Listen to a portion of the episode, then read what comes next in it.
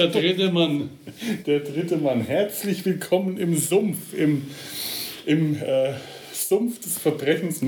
Ja, im Sumpf des Verbrechens. Ja. Kann, kann man so sagen. Ja, Wir, wir, wir reden heute ganz äh, relativ kurz, kurz entschlossen, äh, unvorbereitet über den Film Mann, Der ja. dritte Mann. den wir uns neulich angeschaut haben, wieder mal. Der, und äh, wenn ihr hier hört, wer auch gerade diese schönen Töne äh, spontan äh, hervorgebracht hat, das ist mein Vater. Hallo. Das erste Mal ein Versuch, auf äh, eine Ukulele, auf eine Ukulele irgendwas zu spielen. Ja. Ja, die lag hier rum, eine alte billige Mesh-Ukulele. Welche äh, Tonart es war, weiß ich nicht, da ich keine Noten kenne.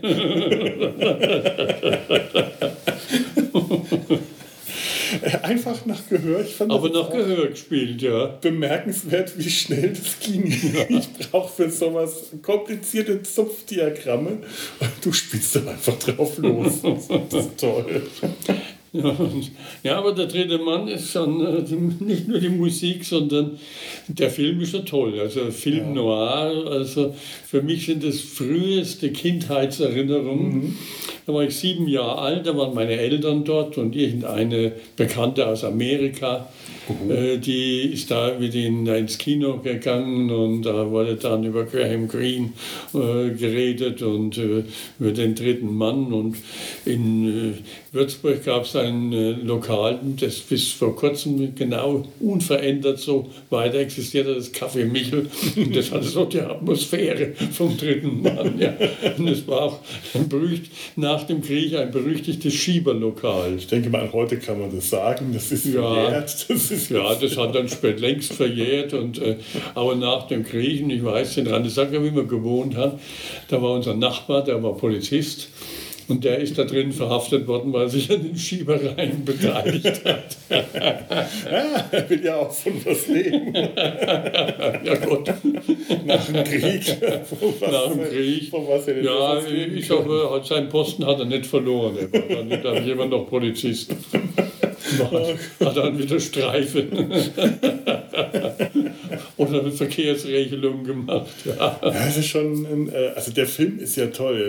Ich habe gerade Ja. mal geschaut, dass man so ein bisschen was äh, hier äh, beisteuern können zu Eckdaten. Der ist aus dem Jahr 1949. 49 Jahre. Ja. Regie Carol Reed, Drehbuch Graham Greene, Graham Greene, ja, hast, ja. Von dem stammt auch der Roman und er hat den, äh, und Graham Greene hat sogar gesagt, dass das Drehbuch wichtiger ist als der Roman. Also der Film ist die Fortsetzung, ist die Steigerung des Romans. Ah, interessant. Mhm. Ja, es ist ja auch wirklich eine tolle Atmosphäre. Es ist ja auch eine tolle Geschichte. Da kommt der, äh, wie wie heißt denn, Äh, Holly Martins heißt die Ja. Hauptfigur. Äh, ja, ein etwas erfolgloser Sch äh, Schriftsteller von ähm, billigen Abenteuergeschichten. Ja, Bill, so Bill Jenkins und Beatty rum. Ja. Ja, ist toll. Er kommt nach Wien, weil sein äh, äh, Freund Harry Lyme ihn eingeladen hat. Er äh, hätte hier was für ihn, weil der, der hat ja also für, seinen Lebensunterhalt. Und als er nach Wien ankommt, kommt er gerade rechtzeitig zur Beerdigung von ähm, Harry Lyme, steht er auf dem Friedhof herum und muss zuschauen, wie Harry Lyme beerdigt wird und äh, versucht dann herauszufinden, Warum? kam es dazu. Und da kam es, äh, der, warum der dritte Mann, äh, die Aussagen, wie der gestorben ist und so von den Zeugen, das war der bekannte Schauspieler äh, äh, wie Paul Hörbiger oder andere Ach, großartig, äh, großartige äh, Schauspieler, die da halt nach dem Krieg wieder mal einen Job gekriegt haben, Ja, ja. die im Dritten Reich vorher große Namen waren, aber dann waren sie froh, dass sie bei so einer Verfilmung mitmachen konnten und da Mhm. äh, dadurch war das eine tolle Besetzung. Also. Ja, ich meine, toll, das spielt, spielt in Wien. Das ist Ja, auch ein ja. äh, wirklich heißes Pflaster zu der Zeit nach dem Krieg gewesen, auch mit verschiedenen Besatzungszonen. Äh, und Harry Lime, gespielt von Orson Welles, das ist das, was bekannt ist, dass Orson ja. Welles damit gespielt hat. Der ist aber den größten Teil des Films überhaupt nicht da. Der, ja. Es geht nur um ihn herum. Die Geschichte dreht sich um ihn, aber bis er in Erscheinung tritt, das dauert ewig. Ewig, ja. Aber es ist interessant, wie das vorher, äh, die, die filmischen äh, Tricks, die, das ist mir schon als Jugendlicher, wie ich das, das erste Mal gesehen habe, äh, aufgefallen. So Kleinigkeiten. Äh, plötzlich kommt äh, die Ka äh, steht, äh, die, die Katze äh, läuft da rum, schreit Miau und sitzt auf dem Schuh von irgendjemand, den man in der Dunkelheit gar nicht sieht. Mhm. Und, äh, und schnurrt da äh, und drückt sich an den Rand. Das war die Katze von Harry Lime. Und da merkt man, dass der Harry Lime gar nicht gestorben ist. Das war der. und, sondern wer eigentlich, der stellt sich hinterher heraus, äh, in dem, äh, bei der Beerdigung äh, hier ins Grab gesenkt wurde. Das war ein Zuarbeiter von Harry Leim, der ihm irgendwelche Peniz verpfuschtes Penicillin, gestrecktes Penicillin verschafft hat. Und der ist da irgendwie entweder umgekommen oder umgekommen worden. und äh, auf jeden Fall, äh, äh, warum der dritte Mann? Äh, weil jeder gesagt hat, es waren zwei Leute dabei, wie Harry Lime gestorben ist, aber einer hat ausgesagt, dass er drei Leute gesehen hat. Mhm. Und der ist dann hinterher, äh, bevor er das äh, erklären konnte, wer der dritte Mann war oder wie das war, ist auch umgelegt worden. Das ist mir auch ganz lang überhaupt nicht klar gewesen, weil ich habe den Film jetzt neulich auch zum ersten Mal ganz gesehen. Ich kannte mhm. den schon vorher aus vielen Ausschnitten. Das ist so ein mhm. Film, da nimmst du auch in der, äh, äh, im Studium haben wir den auch öfter mal Ausschnitte davon gesehen, weil das wirklich äh, Lehrmaterial ist, wie hier mit der Kamera umgegangen ja, ist, Licht ja. und Schatten und alles. Aber ich glaube, das ist jetzt wirklich das erste Mal, dass ich den ganz gesehen habe und habe da erst begriffen, was der dritte Mann, was das bedeutet, dass äh, hier das, das, das, das äh, Holly Martins, gespielt von Joseph Cotton, dass der auf der Suche nach diesem dritten Mann ist. Und das war offensichtlich Harry Lime selber. Ja, ja. genau. Harry Lime ist der dritte Mann. Das, ja. äh, das, das wusste ich zwar, aber ich wusste nicht, wie kam es zu dieser Suche nach dem dritten Mann? Was hat dieser dritte Mann eigentlich für eine Bedeutung? Mhm. Es ist ja wirklich ein ganz großes äh, Schlagwort. Der dritte Mann, das, äh, wenn du das sagst, das hat jeder schon mal gehört. Das, ja, das, das kennt ja. man einfach vom Namen her. Man weiß auch hier, hier, die Musik, die du gerade gespielt hast, von, äh, von, von, von Anton Karas. Ja. Auf der Zither gespielt, hier bei uns auf der Ukulele. Ganz groß. Wir haben eine, äh, eine Version, eine satirische Version vor ein paar Tagen erst gesehen. Ist ja irre, ja. Als wir uns den Film Ist ja irre Agenten auf dem Pulverfass angeschaut haben. Da sind ja die Carry on Spying, da werden die britischen Agenten äh, da, da, äh, nach Wien geschickt und da ist am Anfang auch äh, richtig nachgeahmt, die, diese düstere äh, der, mhm. äh, Atmosphäre. Der ganze Film, äh, der dritte Mann spielt äh, zu 98 Prozent nachts. Ja. ja. Oh. Ja, ganz wichtig, die Straßen, die, die, die, Stra die, diese typischen Wiener Straßen mit dem Kopfsteinpflaster und die Gassen alles und die nachts, ja. und alles. Das haben die in äh, nur ein paar Szenen, in dem ist ja ihre Film sehr schön persifliert, sehr schön rübergebracht. Ja. Und da hört man dann auch Zittermusik. Nicht der dritte Mann, nicht das Thema von äh, Crash, aber etwas, was sehr nahe rankommt, was man sofort wiedererkannt hat. Wir haben das jetzt, wir haben beide Filme auf Deutsch gesehen. Ich hätte mir den dritten Mann, den möchte ich mir auch noch mal auf Englisch anschauen. Ähm, mhm. bei, ich weiß noch, der ist ja irre Film. Auf Englisch gibt es da gerade in Wien ein paar Stellen, die sind sehr viel lustiger, weil dann auch äh, deutschsprachige Schauspieler äh, engagiert wurden wo so dann dieses Gespräch zwischen den äh, britischen Schauspielern, Kenneth Williams, Jim, äh, wer, wer, wer noch, Jim mhm. Dale, äh, Charles Hawtrey, der mit der Brille, äh, wenn die dann mit denen sprechen, dann gibt es sehr viele schöne Missverständnisse. Charles Hawtrey kommt da nachts an äh, in Wien, der muss, die verreisen auf verschiedenen Wegen und er kommt auf dem Fahrrad an. Und wird dann von einer Straßendirne, gespielt von Jim Dale, der den Agenten Carstairs gespielt hat, angesprochen auf Deutsch schönen wienerischen äh, Akzent. auf Englisch ist das, glaube ich, noch ein herrliches Durcheinander an, an Sprachverwirrung. das kann ich mir vorstellen. Und dann, das muss man auch mal anschauen, das, Englisch, ja. Der ist, der ist tatsächlich, mhm. auf Deutsch ist das halt so ein typischer, ist ja irre Film aus, den, aus der Schwarz-Weiß-Zeit, ein bisschen bieder, lustig, drollig, aber auf Englisch sind die ganzen Carry-On-Filme alle immer noch ein bisschen, haben immer noch ein bisschen bissigeren, schrägeren Humor. Aber äh, nochmal zurück. Äh, warte, und äh, später, der, der will wegfahren, da platzen seine Reifen. Der ist mit dem Fahrrad da. Er rennt schreiend weg, kommt dann, trifft dann später auf seine Kollegen und erzählt ihnen, er wäre in der Schnitzelstraße, hätte man auf ihn, äh, auf ihn geschossen. Auf Englisch ist der äh, äh, ist, ist, ist dieser Ausdruck, äh, Ausdruck ich glaube, das ist irgendwie so sinngemäß, I've been shot at.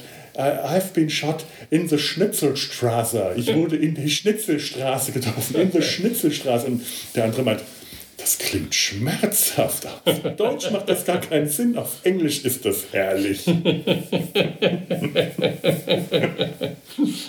ah, ja.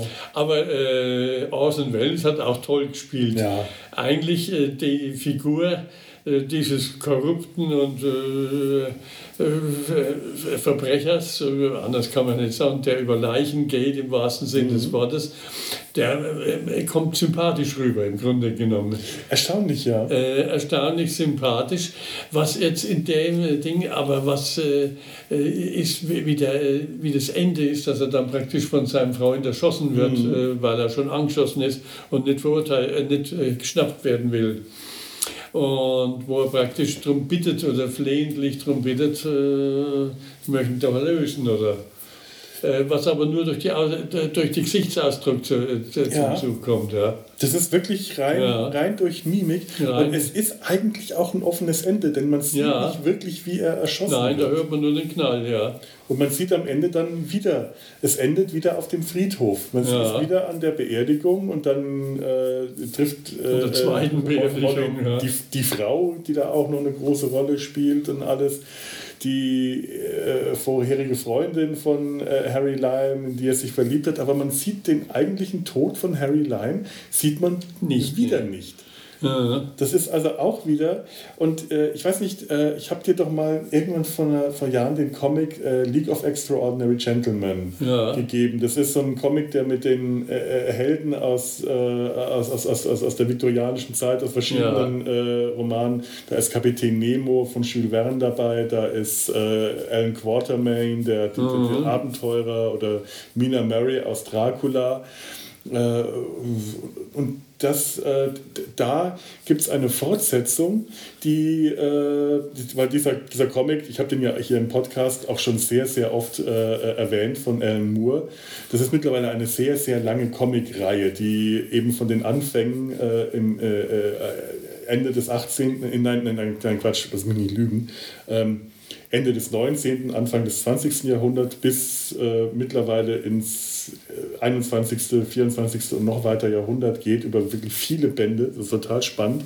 Und es gibt einen Band, der spielt in England in der Nachkriegszeit, aber so zehn Jahre Nachkriegszeit nach dem Ende des Big Brother-Regimes, weil Alan Moore schamlos alles verwurstet hat, was er an Referenzen kriegen konnte. Und auch gerne Sachen genommen hat, für die er noch eigentlich keine Rechte hatte. Copyright, zum Beispiel kommt James Bond vor, muss dann aber anders genannt werden, damit man, weil man die Rechte nicht hatte. Was er wohl machen konnte, er konnte die Figur Harry Lime benennen. Der neue Geheimdienstchef von James Bond ist dann in diesem Band tatsächlich Harry Lime.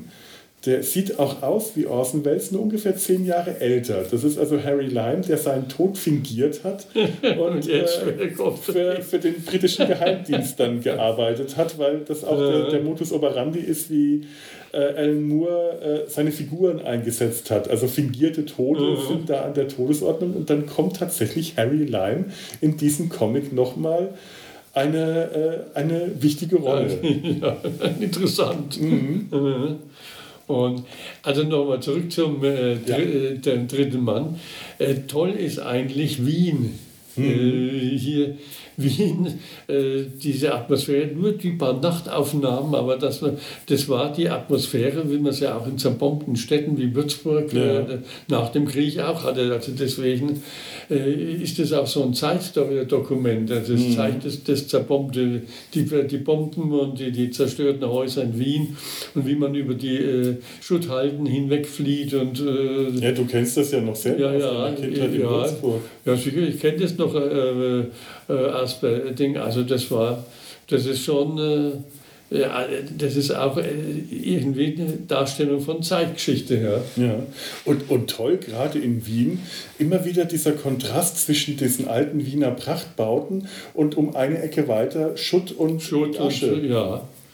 Wahnsinn, toll, wirklich, wirklich beeindruckend. Und dann die Besatzungsmacht, also das, das, das, hat, das ist also eine tolle Atmosphäre.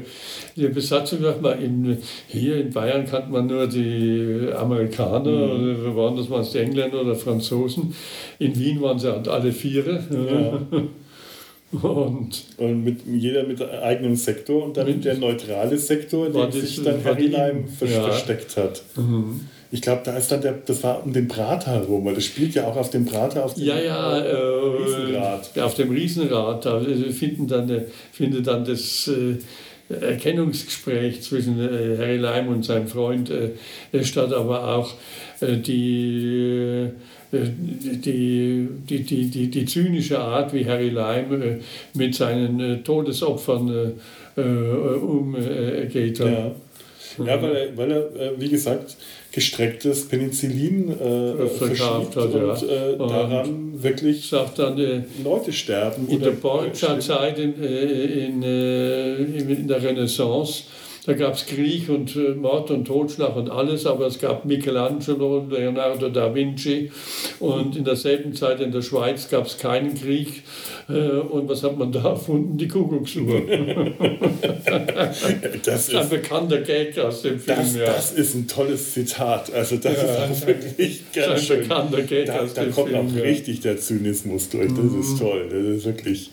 Ja, wirklich Orson Welles, der spielt das so beeindruckend, aber der wirkt, äh, weil das, der ist sehr groß und rundlich, der hat ein sehr rundes, weiches Gesicht Ja. und der konnte einfach dann solche Rollen so toll spielen, weil er eigentlich erstmal von der ganzen Physiognomie harmlos wirkt, hatte aber eine solche Ausdruckskraft, dass man Ja. es auch wirklich geschafft hat, solche Fieslinge, so einen, so einen Schurken wie, wie Harry Lime, mit dem Sympathie zu empfinden. Ja, und hat, wirkt sympathisch und man nimmt äh, seiner Freundin ab, dass sie ihm äh, praktisch nichts auf ihn kommen lässt. Ja. Und, äh, obwohl er sie verraten hat. Ja. Ja, ja.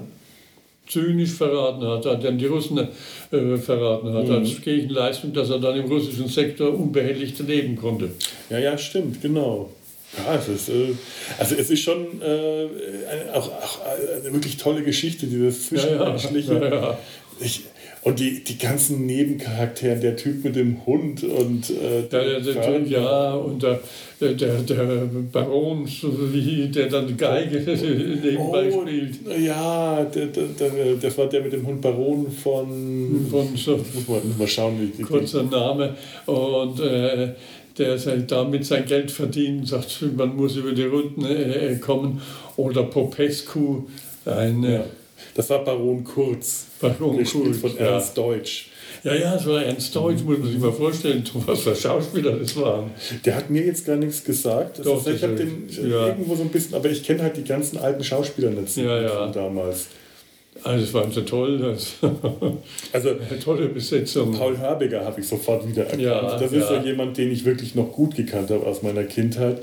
Und da würde ich, gerade da würde ich das gerne nochmal auf Englisch wiedersehen, weil da haben sie ganz häufig auch in der deutschen Synchro den Dialog dann auf Englisch gebracht, weil dieses, äh, die Verständigungsschwierigkeiten Mhm. geht dann natürlich los, wenn Paul Herbiger als äh, als äh, Portier versucht mit den Amerikanern zu sprechen, die äh, wo, also Holly Martin, der, der, der, der Amerikaner, der, der Freund, der Held, der kein, Eng, der kein Deutsch kann und Paul Hörbiger, der kein gutes Englisch kann, das kommt auf Deutsch natürlich längst nicht so gut mhm. rüber. Das möchte ich mir gerne nochmal auf das, Englisch anschauen. Das, das wäre wirklich interessant auf Englisch. Mhm. Das ist ja auch in so Filmen wie Casablanca ganz toll. Ja. Ich, ich schaue mir den mittlerweile und ich schaue mir den alle paar Jahre an, immer nur noch auf Englisch an egal wie, wie gut ich den auf Deutsch auch mitsprechen könnte, die, also es geht da mir gar nicht so sehr um die äh, äh, Andersübersetzung von äh, Ich schau dir in die Augen, Kleines oder so, hier ist Looking at You, Kid im Original. Mhm. Ich glaube, das ist eh ein Satz, der äh,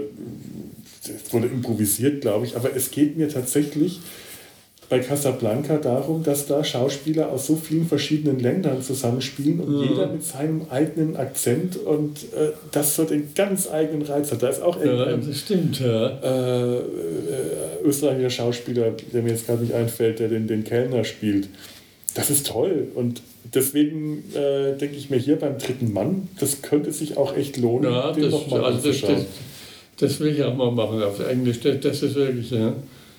Und gerade bei Filmen, die man gut kennt, ist es ja ohnehin nicht so eine Schwierigkeit, die Sprachbarriere zu überwinden, wenn man jetzt nicht gewohnt ist, Filme auf Englisch anzuschauen. Das ist, das ist ja häufig so dieses, dieses mhm. Hindernis. Man hat es ja in der Schule gelernt, das ist aber lange her und dann sagt man, ach, ich verstehe es nicht so. Aber bei Filmen, die man so oft gesehen hat ja, oder gut kennt, dann also gut, bei mir jetzt der dritte Mann nicht. Ich habe den jetzt einmal ganz gesehen, ja. aber du scheinst den ja besser gekannt, zu haben. Ja, aber ganz gesehen habe ich ihn diesmal auch das erste Mal. Ja? Den, den Anfang hatte ich nie gesehen. Ah, okay. Den Anfang hatte ich nie gesehen. Ja, das ist das alte Fernsehprogrammproblem. Ja, ja. Ich habe auch ganz viele Filme, bei denen ich den Anfang nicht kenne. Ja. Wir hatten ja früher, wenn wir Sachen auf Video aufgenommen haben, wir hatten ja eine riesen Videothek irgendwann aufgenommen, alles aus den öffentlich-rechtlichen Programmen aufgenommen. Abgekupfert schwarz, ja. Ja, nö, wir haben einfach Ach, aufgenommen. Ja, wir ja. hatten ja einfach das Fernsehprogramm aufgenommen. Das war ja nicht schwarz, das war ja äh, alles ganz legal, aber wir hatten ja nur die öffentlich-rechtlichen Programme hier früher. Wir hatten ja keine Schüssel und Kabelfernsehen gibt es, glaube ich, heute noch nicht wirklich. ja, aber heute braucht man es ja auch nicht. Äh, und wie viele Filme wir da hatten, bei denen die ersten zehn Minuten gefehlt haben oder die ersten zwei, ja, weil man, ja, ja. schnell eine Videokassette zurecht hatte. Ja. Da kommt ein Film, den müssen wir aufnehmen. Durch die Bank, ja.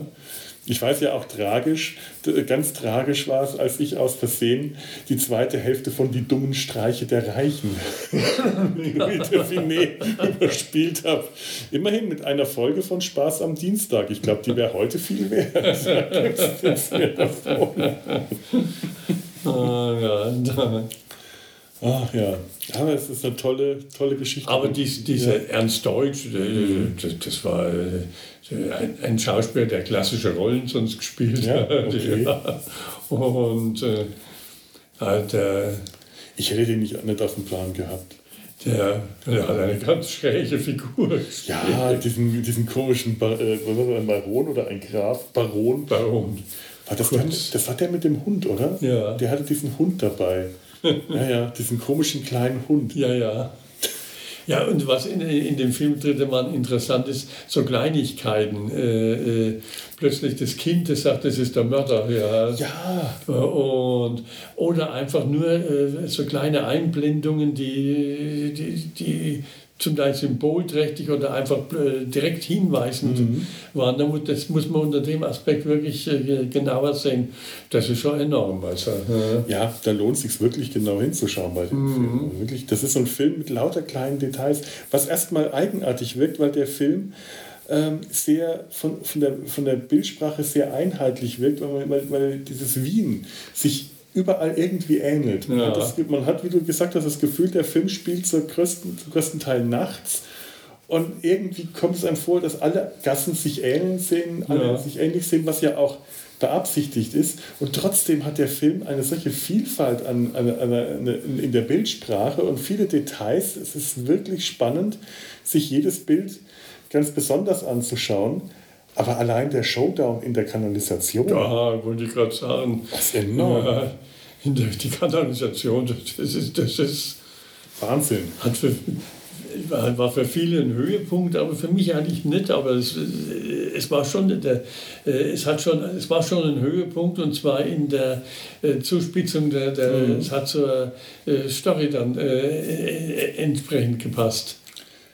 Also für mich jetzt schon, weil ich äh, ja. das dann auch so ein bisschen äh, sehe. Als Kind hätte mich das unwahrscheinlich fasziniert. Äh, weil, weil Kanalisation, das war äh, der Untergrund, Tunnel im Untergrund, da, da, da, da hätte ich das Fantasieren angefangen, das Träumen und, äh, und Spinnen als Kind, ja, ja. wäre wär, wär das die, die absolute Fantasie. Ein, ja, ein Labyrinth, die, äh, die, die Zuhörer, die gerade die letzte Folge noch gehört haben, die, die Reise ins Labyrinth. Labyrinthe sind einfach etwas Spannendes und das ist das absolute ultimative Labyrinth gewesen. Und es war auch eine, eine Jagd, äh, auf Harry Lime äh, von allen Seiten, der immer mehr eingegriffen ja, ja, ja, wurde. Es war aber, äh, ich kann mich jetzt nicht erinnern, ob es da Dialog gab. Ich glaube, da gab es keinen nee, Dialog nee. mehr. Oder keinen. Nicht mehr viel. Ja. Keinen wichtigen mehr. Und es war wirklich spannend. Und Licht und Schatten in dem Film ist das war enorm, so enorm was ja. da mit Licht und, und Schatten gemacht und selbst wurde. Die, die, die Szenen, die am Tag gespielt haben, waren düster. Das war mhm. der Friedhof und, äh, ja. und äh, es war, war immer etwas düster, ja. Ja, Film Noir. Film ja. Noir, wie es sich gehört. Mhm. Ja, ein toller Film. Ich glaube, Film am Ende? Ja. Ja, was, wahrscheinlich fallen uns nachher noch ganz tausend Dinge ein, Dinge, die ich uns Dinge. kennen, werden wir wahrscheinlich noch den Rest des Tages über den über Film Filme und über andere ja. reden. Wir haben in letzter Zeit wieder viele Filme äh, mhm. gesehen, das mache ich dann gerne, wenn ich hier. Aber das, müssen wir, das muss man sich vornehmen, mal auf Englisch zu sehen. Ja. Ich habe mal geschaut, leider war der nicht auf Englisch in der Mediathek äh, zu finden. Ich, ich glaube, den müsste man aber in den Mediatheken, ich weiß nicht mehr, auf welchem Programm der lief. Yeah. War, war das eins der öffentlich-rechtlichen ja, ja, oder ja. so, muss man mal schauen. Äh, ZDF Neo oder irgend sowas. Ja. Oder, äh, nee, äh, Arte. Arte, ich glaube nämlich auch Arte. Arte. Ja. Es kann, kann, auch, kann auch ein anderer Sender gewesen sein. Wir legen jetzt da unsere Hand nicht ins Feuer, aber mhm. den ja, müsste man äh, in den Mediatheken auf jeden Fall äh, mal mit etwas Glück noch finden werden ja leider immer wieder Filme, die auf den öffentlich-rechtlichen laufen, aus der Mediathek recht schnell wieder rausgenommen, ja, ja. wenn die keine Rechte für den Streaming, äh, äh, keine Streaming-Rechte haben. Mhm. Aber falls der noch ist, empfehlen wir euch den sehr, falls ihr den noch den findet. Muss, muss man sich, doch, den muss man mal gesehen haben. Das ist einer der interessantesten mhm. Filme, die ich kenne. Absolut, wirklich. Also es war jetzt für mich auch ein äh, großer filmischer Höhepunkt äh, seit langem. Mhm. Auch mal wieder ja, ja. Ein, ein, Klassiker zu entdecken, was ich ja häufiger mache. Ich schaue mir häufiger Filmklassiker an, äh, auch die ich noch nie gesehen habe. Bei dem war es jetzt wirklich was Besonderes. Also für mich ist es noch, äh, wir haben selbst in der Schule, im Gymnasium mhm. äh, darüber diskutiert. Äh, und, äh, mhm. Aber äh, ganz von Anfang bis zum Schluss jetzt erst mit 80. mit 80. naja, manchmal braucht es einfach seine Zeit. Wahnsinn. Ja, okay. Dann verabschieden wir uns und vielleicht magst du zum Schluss noch ein paar Töne und äh, wir hoffen, euch hat es gefallen.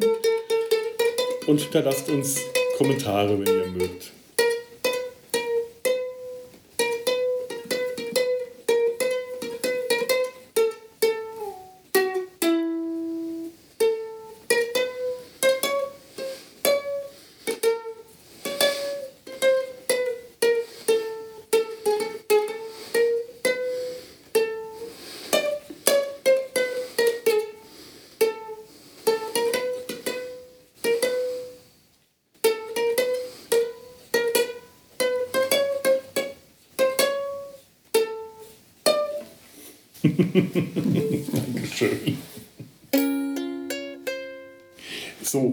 Müssen noch einen kleinen Nachtrag machen, denn zum einen zu dem, was wir da gestern für uns schon aufgenommen haben, denn zum einen, wir müssen das Zitaterecht auch ein bisschen berücksichtigen. Das heißt, was ihr gerade gehört habt, war das Harry Lime Theme äh, aus dem dritten Mann, komponiert von äh, Anton Karasch und äh, interpretiert, gespielt auf der Ukulele von Jürgen Herzog.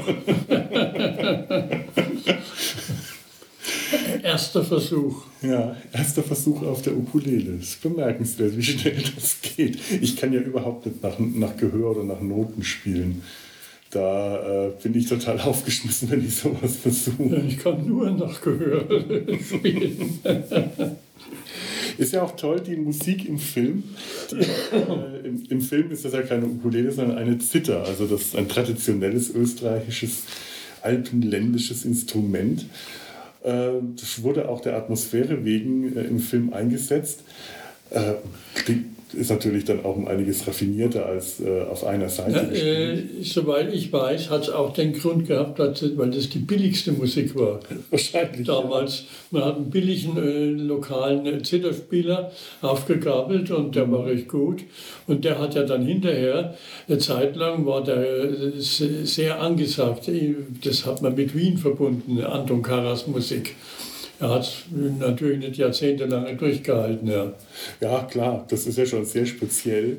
Das ist ja, Zittermusik ist jetzt auch was, was ich wirklich eher mit volkstümlicher Musik, also nicht mit volkstümlichen Schlager, sondern äh, ja, eher traditioneller Volksmusik verbinde.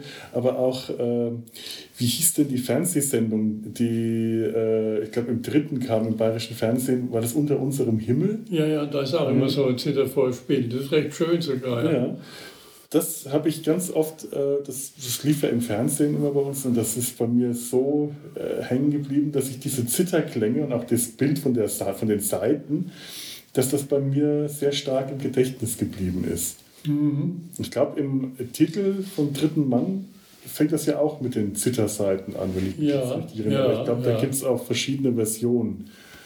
Und im Film selber ist das ja auch durchaus spannend mit der Zittermusik man hat ja äh, generell im Film Noir, das ist eigentlich eine untypische Musik für den Film Noir. Genauso wie Wien eigentlich eine sehr untypische äh, Location ist. Man, Im Film Noir rechnet man mit, was weiß ich, Chicago, wenn man an sowas denkt. Gangstermusik, Chicago, vielleicht klassische Filmmusik und man ist mit, den, mit dem doch eher, äh, ja, wie soll man das nennen, dekorativen, pittoresken Wien äh, da, da, ist man erstmal gar nicht so sehr drauf gefasst. Wir hatten ja schon über den Kontrast zwischen dem schönen Wien und dem zerbombten Wien gesprochen. Aber Wien hat selbst heute noch äh, irgendwelche merkwürdigen Aspekte. Äh, ein eigenes Erlebnis. Ich bin mit unserem Hund Trixie äh, spazieren gegangen, den Wien-Auen, in einer Gegend, die mehr industriell war. Und nach einem Sumpfgebiet oder so kam man dann auf einen Friedhof, der sich dadurch ausgezeichnet, dass keine Namen auf den äh, Grabsteinen standen. Da habe ich gelesen, am Anfang, ist der Friedhof der Namenlosen. Das waren die angeschwemmten Leichen aus der Donau, die man hier beerdigt hat. Nebendran war ein wunderschöner Biergarten und mit Blick auf die Donau direkt in äh, unmittelbarer Nachbarschaft. Also das ist auch typisch für Wien, dass diese Dinge harmonisch zusammenspielen. oh Gott. Ja, Wien ist schon, äh, ist, ist schon, ist schon, hat schon eine schräge Atmosphäre. Wenn man das nur mit äh, so alten Heimatfilmen oder sowas wie Hans Moser gleichsetzt, tut man Wien auch etwas Unrecht. Äh, das, das, Wien hat für mich immer etwas Harmloses gehabt, etwas, etwas Biederes, weil man es halt so aus den Filmen, aus dem Fernsehen gekannt hat äh, immer etwas brave, biedere Unterhaltung. Aber eigentlich ist das sehr spannend, äh, äh, Wien. Gerade sowas wie der Friedhof der Namenlosen, mhm. da hat Wien etwas durchaus Makabres auch. ja, und hier im Film ja auch. Also das, das ist sehr makaber und tatsächlich die Spannung, Spannung, die durch die Zittermusik erzeugt wird, weil die ja auch durchaus Dramatik und etwas Düsteres zum Ausdruck bringt, die finde ich ist wirklich einzigartig. Also der Film wäre ohne die Zittermusik nee, längst nicht so großartig geworden. Ja. Das hat und den schon ausgezeichnet. Die ganze Filmmusik ist ja nur die Zittermusik, ja. aber nur Anton Karas. Ja, es ist wirklich äh, beeindruckend. Das ist, wie, wie die Musik den Film trägt. Hast du Not geboren? Hast du ja, der Sparsamkeit aus dem Geiz geboren? Ja, der soll auch nur so ein Taschengeld bekommen haben, was ja. wahrscheinlich nach dem Krieg gar nicht wenig war für den, aber. Äh, aber er hat dadurch Karriere gemacht, natürlich. Ja.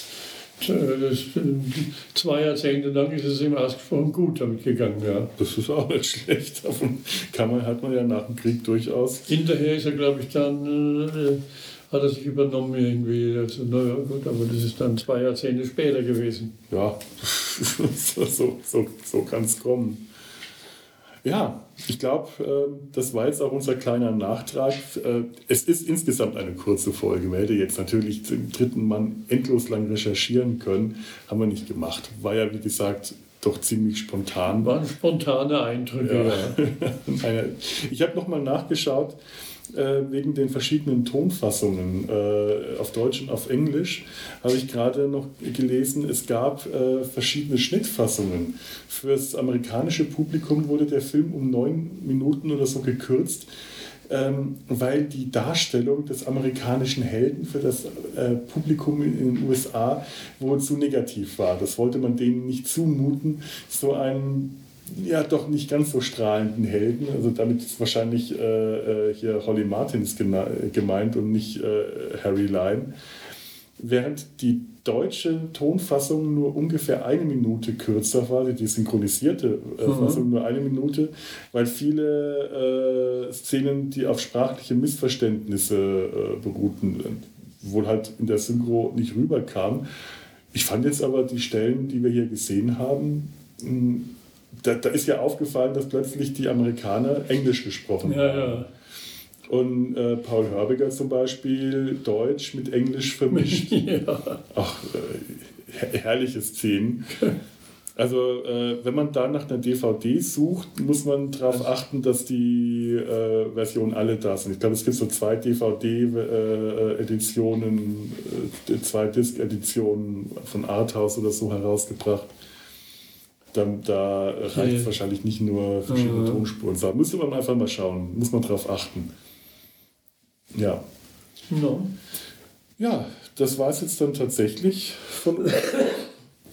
Die Musik wollten wir einfach nicht unerwähnt lassen, weil mhm. sie ja mhm. doch eine sehr, sehr wichtige Rolle im dritten Mann gespielt hat. Und damit äh, beenden wir jetzt dann tatsächlich diese kurze Folge. Ich hoffe, das hat euch auch ein bisschen Spaß gemacht.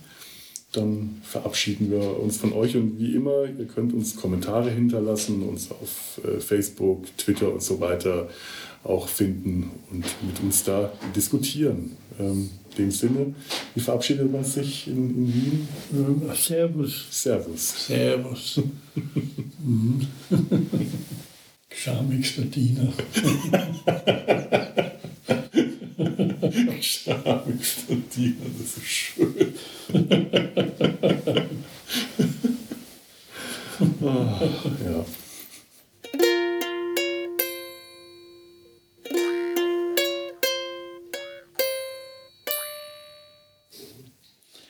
Ah ja, Wien. Wir kommen noch weiter erinnern. Ja. Ich habe mit dem, äh, der hatte mal, äh, da war ich in der Ungarnreise, aber in Wien gehalten, weil der über Mozart irgendwas machen musste für die Stadt mhm. Würzburg. Und da haben wir das Mozarthaus besichtigt von dem Hotel aus. Da war äh, Schnee eingebrochen und damit war der ganze Verkehr in Wien lahmgelegt. Es war alles voller äh, matschigem Schnee. Da muss man durchstapfen, bis wir zu dem Mozarthaus hingekommen sind, von dem Hotel aus.